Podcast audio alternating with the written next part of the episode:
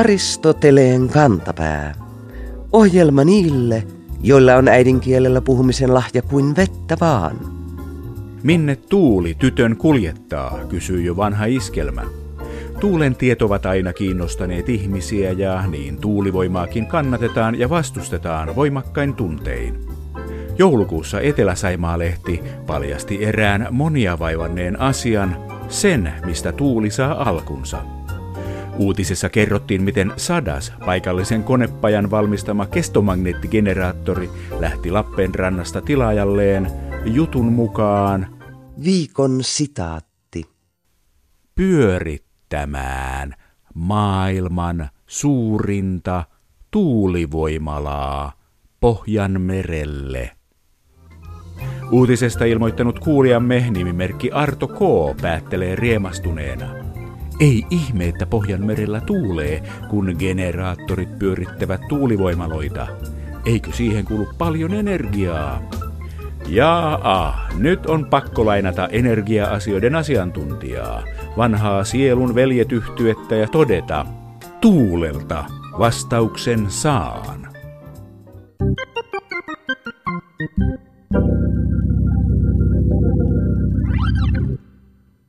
Nyt kun uusi tasavallan presidentti on valittu, on hyvä hetki vilkaista, mitä kyseisessä hommassa pääsee tekemään. Tasavallan presidentin kanslialla on mainiot nettisivut, joista voi hakea presidentin työhön kuuluvia tapahtumia eri vuosilta. Sen mukaan presidentti Niinistöllä on käynyt kuuden vuoden aikana valtio- tai työvierailulla 36 ulkomaiden presidenttiä, kuningasta, pääministeriä, herttua tai suurherttua. Presidentin valtaoikeuksiin kuuluu etupäässä ulkopolitiikan hoitamista, joten ei ihme, että ulkomaanmatkoja ensimmäiseen kauteen on kuulunut 84 kappaletta. Sisäpoliittisia asioita ei sinänsä ole enää sisällytetty presidentin valtaoikeuksiin, mutta kotimaan matkojakin Niinistö on kuuden vuoden aikana ehtinyt tehdä 66 kertaa. Suomen tasavallan presidentin ensimmäinen ulkomaanmatka kohdistuu perinteisesti Ruotsiin, ja sinne Niinistökin matkusti ensimmäisenä ulkomaankohteena vuonna 2012. Helsingistä länteen suuntautui myös hänen ensimmäinen virallinen kotimaanmatkansa, Saloon ja Forssaan.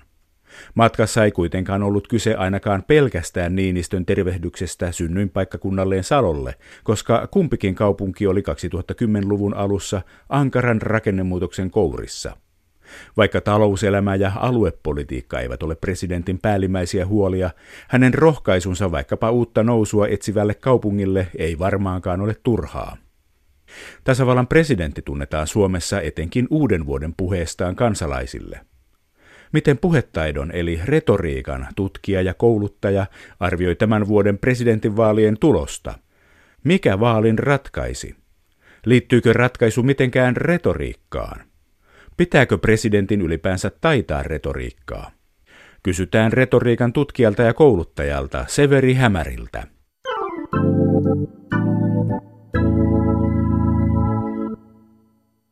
No niin, presidentin vaalit 2018 on yllättäen yhtäkkiä ensimmäisellä kierroksella jo käyty. Ö, oliko presidentin vaalien ensimmäisen kierroksen tulos yllätys teille, retoriikan tutkija ja opettaja Severi Hämäri? No ei oikeastaan mikään, mikään yllätys, koska Gallup tulokset näyttivät, että näin tässä tulee käymään, että sen verran hyvää, hyvää tutkimusta noi tota, Gallup, Gallup-laitokset tekee. Ei tarkoita, että tästä tämä olisi retorisesti ollut mielenkiintoinen tämä vaalit, vaikka, vaikkakin olikin äänestyksen kannalta vähän vähemmän mielenkiintoiset. Miten niin? Voittiko paras puhuja? No ei oikeastaan paras puhuja, hyvä puhuja voitti. Niin, Niinistö on erittäin hyvä puhuja, mutta, mutta ei välttämättä näiden, tämän kisan paras. Että siellä on, siellä on aikamoista kilpailua kyllä siis niin parhaan puhujan paikasta. Miten noin yleisesti, ennen kuin mennään siihen, että kuka teidän mielestänne oli paras puhuja ehdokkaista, niin tarvitseeko presidentin olla hyvä puhuja teidän mielestänne? Kyllä presidentti tarvitsee olla hyvä puhuja. Presidentti hyvin paljon luo tätä meidän y- yhteiskunnan todellisuutta niillä puheilla ja puheesiintymisellä. Se on semmoinen rituaali, mitä, mitä meidän demokraattisessa yhteiskunnassa toistetaan. Että meillä on nämä valtiopäivien avajaisten puheet ja on uuden vuoden puheet. Ja ne on semmoista niin kuin meidän valtiollisen olemassaolon toistamista. Ja se edellyttää sitä, että presidentin kyllä pitää pystyä luomaan sitä, sitä niin uusintamaan sitä todellisuutta meille tällä tavoin. Ja, ja t- tämä pitää yllä meille vakautta tässä yhteiskunnassa, että meillä on, meillä on presidentti, joka pystyy puheellaan ja omalla arvovallallaan ja vaikuttavuudellaan ylläpitämään tämmöistä kansallista yhtenäisyyttä ja yhteistä todellisuutta. Mitenkäs tämä Sauli Niinistön puhujalaatu? Helsingin Sanomien Tuija Pallasta kirjoitti hiljan hauskan artikkeli, miten hän kävi Yhdysvalloissa puhekurssin. Ja sen yhteydessä hän näytti videolta Sauli Niinistön puheen valtiopäivän avajaisista. Pallasta kirjoittaa hauskasti, että puheessa Niinistö rikkoi kaikkia kurssilla esitettyjä sääntöjä. A. Puhui paperilta. B. Ilman kontaktia yleisöön. C. Ryhdittömänä. Ja D. Käytti paljon passiivia. Onko niin, että tämmöinen amerikkalaisia ihanteita vastaan pyristelevä puhumistapa ei haittaa suomalaisia?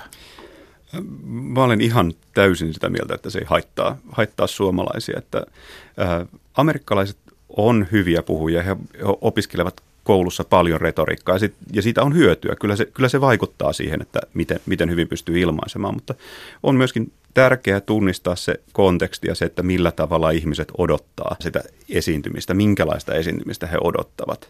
Suomessa odotetaan hyvin erilaista tapaa esiintyä näiltä valtion päämiehiltä.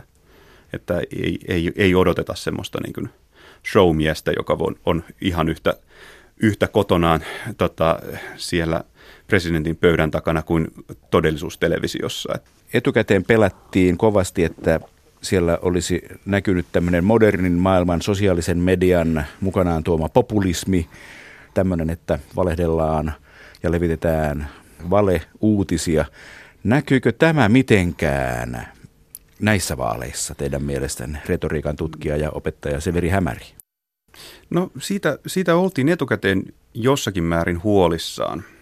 Äh, ei oikeastaan sen enempää kuin esimerkiksi edellisissäkään vaale- presidentinvaaleissa – yllättävän laimea tämä populismi oli, vaikka, vaikka siellä oli, olikin tällä kertaa kaksi populistista ehdokasta näissä vaaleissa. Ei siellä sellaista niin näkyvää populismin ylilyöntiä tapahtunut. Mutta siis sinällähän siis populismi on ihan tervetullut osa, osa demokraattista keskustelua, että kyllä se on ihan tärkeää, että siellä on joku, joka sanoo, että miten asiat koetaan ja on sen 20 prosentin äänenkantajana, jotka Suomessa, Suomessa on tavalla tai toisella kokee, kokee olemansa tämmöisiä tota, arvo, arvokonservatiiveja.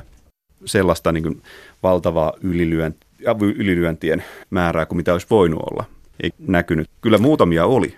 Millaisia? No esimerkiksi tuossa viimeisessä Ylen vaaliväittelyssä, niin siellä Väyrynen, Väyrynen puhui Gallup-tuloksista ja hän tuli siinä, siinä yhteydessä, yhteydessä tota, äh, antaneeksi ymmärtää, että äh, Gallup-laitokset on jollakin tavalla se, sekaantuneet tähän tota, näiden gallu, Gallupeilla vaalituloksen manipulointiin ja lähestyi koomista tämä, tämä keskustelu tota, toimittajan ja Väyrysen välillä siinä, kun toimittaja on ihmettelee, että mit, mitä, mitä tässä oikein ehdokas tuli sanoneeksi ja vähän Väyrysen EU-väitteet olivat pikkasen villejä, mutta ei lähes tulkoonkaan samaa tasoa villeyttä kuin esimerkiksi Brexitin aikana käydyt keskustelut. Et myös Huhtasaaren EU-puheet on varsin kilttejä verrattuna näihin tota, Brexit-kampanjan tota, hulluihin huhuihin. Kuuluiko tämä Brexit-populismi ja Trump-populismi, kuuluiko se sillä tavalla, että niitä, sitä välteltiin, eikä kukaan oikein halunnut kärjistää asioita Tätä on hyvin vaikea sanoa. Että tota, ky, Kyllä, kyllä siis niin suomalaisilla poliitikoilla on, on tunnetusti, tunnetusti taipumusta olla varsin rehellisiä. Tai rehellisiä ainakin siinä mielessä, että välttävät sanomasta mitään sellaista, mistä voisi vois jäädä kiinni. Eli, eli tota, hyvin vähän esitetään semmoisia faktaväitteitä, jotka faktantarkastajat vois, voisivat tarkistaa ja todeta, että nyt puhuttiin puppua. Tässä mielessä meillä on sekä, sekä hyvä tilanne että, että vähän, vähän haastava tilanne poliitikkojen suhteen, että samaan aikaan, samaan aikaan poliitikot on varsin rehellisiä, mutta myöskin puhuvat varsin tyhjää, että näissäkin vaaleissa, vaaleissa tota, ei näkynyt hirveän paljon semmoista niin kuin selkeää asia, asiaväittelyä, mitä olisi toivonut, toivonut ehkä vähän enemmän olin havaitsevinani, että entistä enemmän oli tällaisia faktantarkistusjuttuja entistä isommalla jossa ruodittiin presidenttiehdokkaiden väitteitä. Miten retoriikan tuntijan kannalta, onko olennaista, että ehdokas on joka faktassa oikeassa? Eikö tärkeintä ole, että on retorisesti lennokas ja kuulijoille jää hyvä fiilis? Tässä on, tässä on niin monta, monta puolta. Eli on tämmöinen populistinen puoli, eli miellyttämällä äänestäjiä saadaan ääniä. Eli, eli yritetään saada, saada semmoista niin kuin, äh, puhua sellaisia asioita, jotka, jotka niin houkuttelee ihmisiä äänestämään. Mutta sitten taas toisaalta tota, vastuullisuus siitä, että mitä sanoo, niin edellyttää niitä faktoja ja, ja tota, sitä niin kuin rehellisyyttä. Ja samaan aikaan niin kuin pidemmällä tähtäimellä ihmiset, ihmiset kyllä tunnistaa sen, että tämä tyyppi ei, ei, ei pysy asiassa. Se, se, se puhuu jotain, jotain, jotain mahdotonta, mutta lyhy, lyhyellä aikavälillä voi ehkä, ehkä tehdä vaikutuksen sillä, että puhuu pehmeitä. Äsken vihjaisitte jo, että Niinistö ei ollut tämän ehdokasjoukon paras puhuja. Kuka oli? Paras puhuja on tietysti se, joka, joka niin puhuttelee sitä omaa kohdeyleisöään parhaiten. Ja retoriikan tutkijan arvio tästä näin on aina silleen niin äh, semmoinen kukankeräilijän arvio – mä olin erittäin positiivisesti yllättynyt vanhasen puheesta, jossa oli erinomaisen hyvä loppunostatus, sellainen oikein tunteikas loppunostatus. Ää, ja samoin olin Niels Turvaldsin puheesta, joka, jossa oli semmoinen ytimekäs, ytimekäs iskevä tota, toistuva, toistuva elementti. Hän puhui tämmöistä hylkysyrjän kylästä, jonka kautta hän pystyi niin toistuvasti sanomaan sitä niin kuin omaa viestiään läpi Ylen näissä televisioiduissa puheissa. Sitten myös Väyrynen on aina erinomainen puhuja. Siis hän, hän on kokenut, kokenut esiintyjä ihan, ihan todella, todella, todella taitava, taitava puhuja. Ja tämmöinen niin yllättäjä oli myöskin tota, vasemmistoliiton Kyllönen, jonka puheessa oli sellaista niin paatoksellisuutta ja, ja vauhtia, vaikkakin, vaikkakin semmoinen kokemattomuus hänenkin puheestaan paistoi läpi.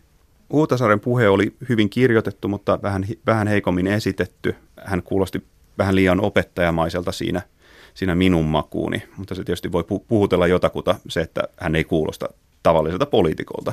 Haatainen puolestaan, niin tota, hänellä oli hyvä sanoma, mutta esiintyminen jostain syystä ei ole onnistunut. Eli, eli hän, hän, hänellä oli niin kuin tehokasta ilmaisua, tehokkaita sanoja, mutta ulosanti ei, ei onnistunut tuossa tilanteessa. Että hän, on, hän on esiintynyt toisessa tilanteessa paremmin. Ja, ja tota, Haavisto on kanssa kokenut, pätevä, esi, esiintyi erittäin, erittäin hyvin.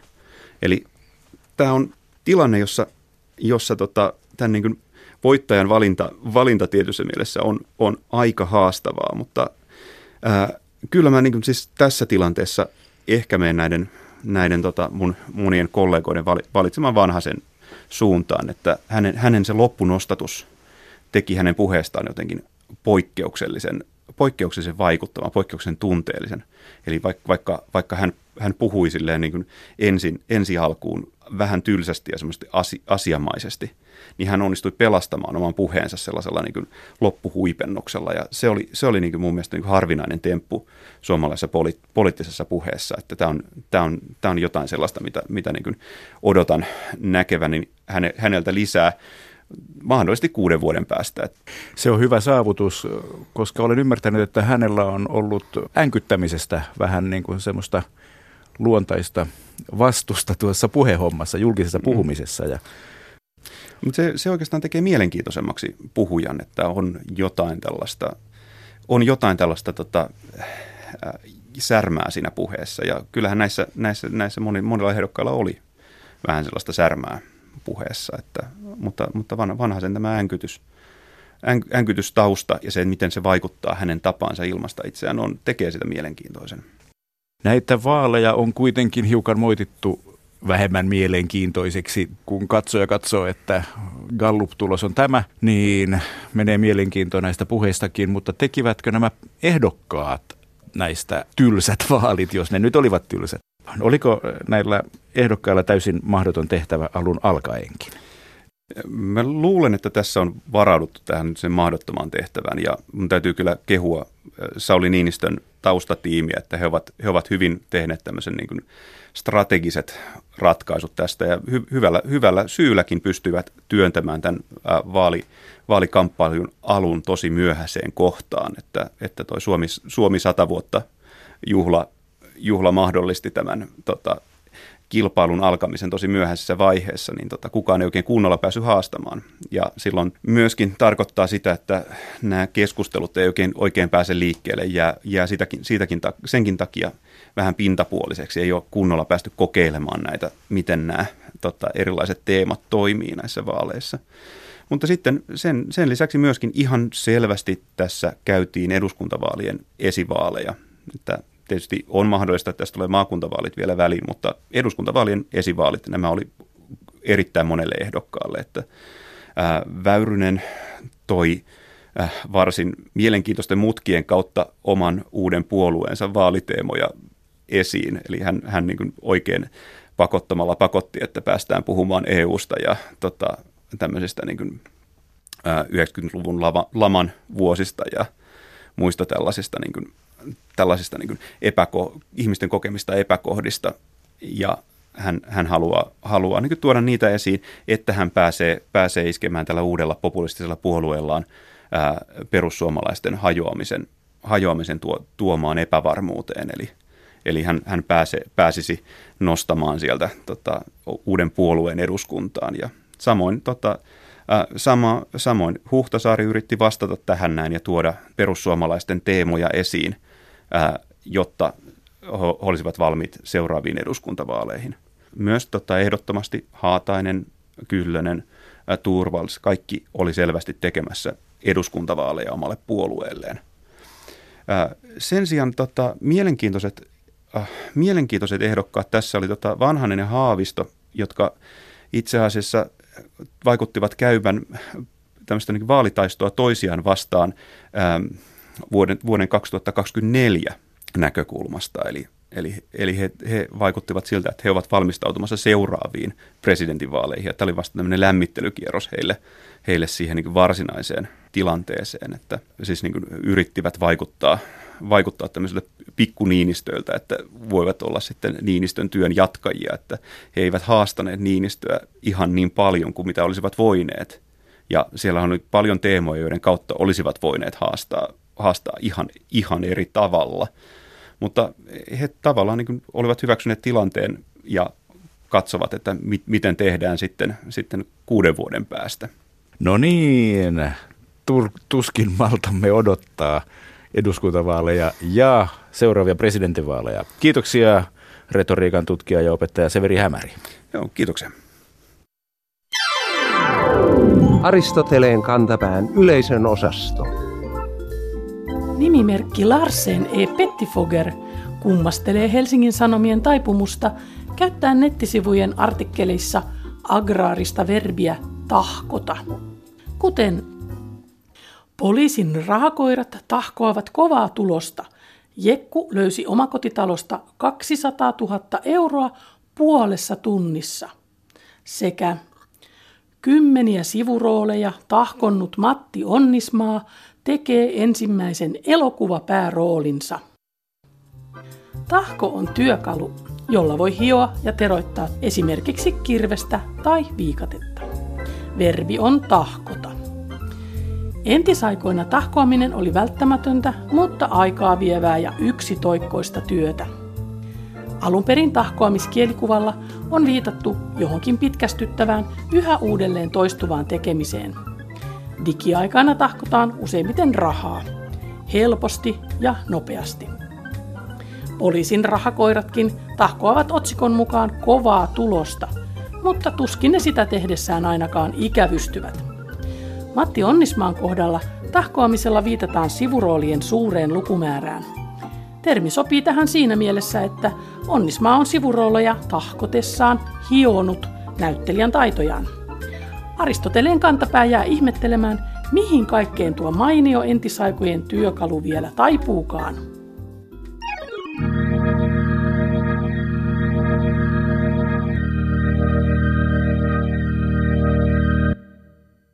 Talouselämän rautaiset lait kohtaavat tasaisin väliajoin haastajansa. Milloin virtuaalivaluutta Bitcoin saa asiantuntijatkin miettimään, onko nyt astuttu uuteen talouteen. Milloin erilaiset IT-kehitelmät niin kuin 2000-luvun alussa tai kasinotalous 1980-luvun lopulla. Mutta aina talouselämän rautaiset lait palauttavat toimijat lopulta maan pinnalle. Niinpä vanhan talouden termit kannattaisi tuntea, jotta ymmärtäisi talouden mekaniikkaa. Kuulijanimimerkki Anna K. löysi marraskuisesta Iltasanomien artikkelista pätkän, jossa taloustermit olivat vinksallaan. Juttu käsitteli veroparatiisipaljastuksia ja kirjoittaja kaipasi konkreettisia maailmanlaajuisia toimia niiden pohjalta, koska kaikki mitä tähän mennessä oli saatu aikaan oli, että Viikon fraasirikos. Yksittäisiä bisneksiä naulataan käpälälautaan. Anna K. havainnoi. Ei ole iltasanomien toimittaja tiennyt, ettei käpälälautaan suinkaan naulata, vaan siihen jäädään kiinni, jos liian ahneesti hamutaan syöttipalaa. Se lauta, mihin metsästä ja käpälälaudasta löydetyn elikon nahkan naulaa, on taana, ja siinä vaiheessa saaliin kohtalo on jo lopullisesti sinetöity. Aristotelen kantapään talousfraasien metsästäjien vanhin on samaa mieltä ja julistaa kirjoittajan syylliseksi talouden lainalaisuuksien julkiseen hämärtämiseen. Rangaistukseksi määräämmekin hänet kirjoittamaan viiden sanan esseen aiheesta, miten sanat selkänahka ja nylkeminen liittyvät moderniin talousjärjestelmäämme Esitä havainnollisia esimerkkejä.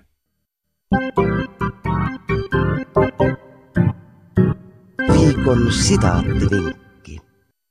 Kielitoimiston sanakirjan toimitukselta eivät jää huomaamatta ihmiset eivätkä eläimet, pienet maat eivätkä suurvallat. Niinpä toimituksen valitsema tammikuun sana onkin pandadiplomatia. Näin toimitus pohtii sanaa. Suomi on saanut uusia asukkaita Kiinasta. Pandapariskunta on viimein saapunut Ähtäriin, jonka eläinpuistoon nyt odotetaan yleisöryntäystä. Kritiikkiäkin on kuultu, paheksuttu hintaa ja muistutettu, että pandojen avulla tehdään politiikkaa. Suomi on nimittäin saanut osansa pandadiplomatiasta. Sillä luodaan myönteistä kuvaa kovaotteisena pidetystä maasta ja lisäksi palkitaan ystävällismielisyydestä maata kohtaan. Pandadiplomatia-käsitteen synty liittyy etenkin Yhdysvaltojen ja Kiinan suhteiden parantamiseen 1970-luvulla, jolloin pandoja lähetettiin Washingtonin eläintarhaan. Tuoreita pandadiplomaatteja löytyy paitsi Ähtäristä myös Berliinin eläintarhasta. Diplomatiahan on monimuotoista ja sitä harjoitetaan myös urheilun yhteydessä – kun presidentti Nixon lähetti Kiinaan pöytätennisjoukkueen suhteiden parantamiseksi, puhuttiin ping-pong-diplomatiasta. Diplomaattisia suhteita voi parantaa ja ylläpitää, vaikka ne olisivat jo valmiiksi hyvät. Suomen hyvän tahdon lähettiläitä ovat muumit, joiden kerrotaan harjoittaneen muumidiplomatiaa Suomen suurlähetystössä Tokiossa. Niinpä niin, sotateoreetikko von Clausewitzia lainaten, Eläintarhat ovat diplomatian jatkamista toisin keinoin.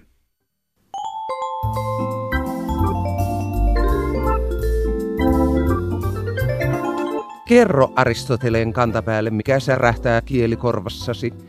Tee se internetissä osoitteessa www.yleradio1.fi kautta Aristoteles tai lähetä postikortti PL 58 00024 Yle.